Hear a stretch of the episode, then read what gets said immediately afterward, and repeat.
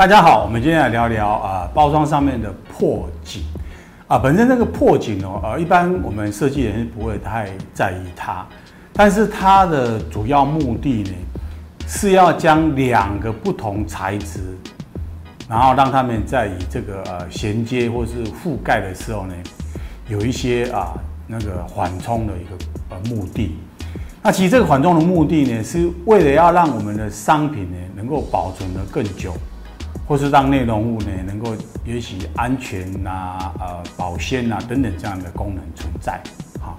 那呃这个破破紧的必要性其实是呃呃很很久以前我们啊呃，呃商业的一种包装结构里面一个必须的一个缓冲材啊，大家也都呃习惯的去会有这样子的一个东西存在。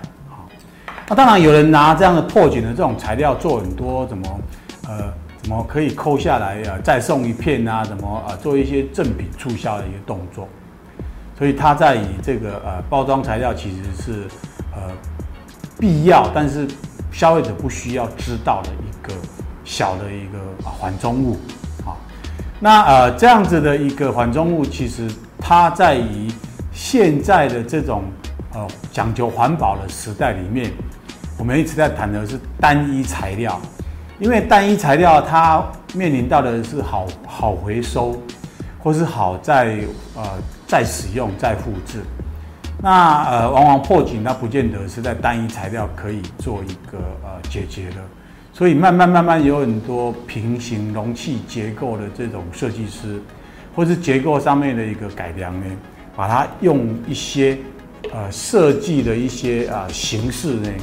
来取代以前传统的破井的功能。好，难道不知道？我们聊到这里，我们要请你花三秒钟的时间，点击下面的订阅按钮及旁边的小铃铛。每次我们发行最新的影片，你将第一个收到消息。如喜欢我们的影片，也请帮我们分享，谢谢。